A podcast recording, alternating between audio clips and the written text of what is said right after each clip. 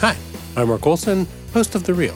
If you've been enjoying this podcast, I want to tell you about another from our team here at the LA Times that we think you're going to like. It's called Can't Stop Watching Your TV Faves on Their TV Faves.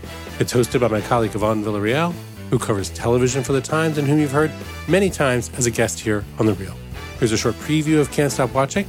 If you like what you hear, subscribe today on Apple Podcasts, Spotify, wherever you get your podcasts. Enjoy. Stay safe. Hi, I'm Yvonne Villarreal, and I cover television for the Los Angeles Times. I'm the host of a new podcast from the Times called Can't Stop Watching. It features conversations with some of your TV faves from shows like Stranger Things, This Is Us, and Outlander. I ask my guests things I'm dying to know, and maybe you are too. Like, what are you watching in your free time? My guilty pleasure at the moment is 90 Day Fiancé.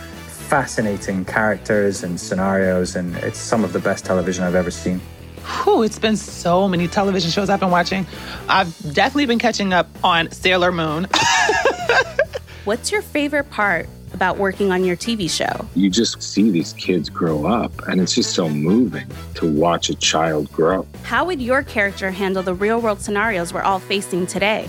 I know exactly what Jack would be doing. He'd be having a ball with his kids. And deep down, whatever fears he had going on out in the world, he just would never let them see it. We'll give you three episodes every week that will take you into the minds of your favorite TV stars. I have days where it's so incredible. I get to spend this time with these people that I really care about. And then I have days where I'm like, I just want to go to a coffee shop and I want someone to come over and hug me.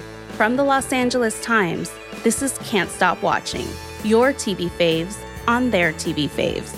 Subscribe today wherever you get your podcasts. I'm in a house with three little grandsons, all under the age of six and a half, and a puppy, and my daughter and son in law. This is like not showbiz land here.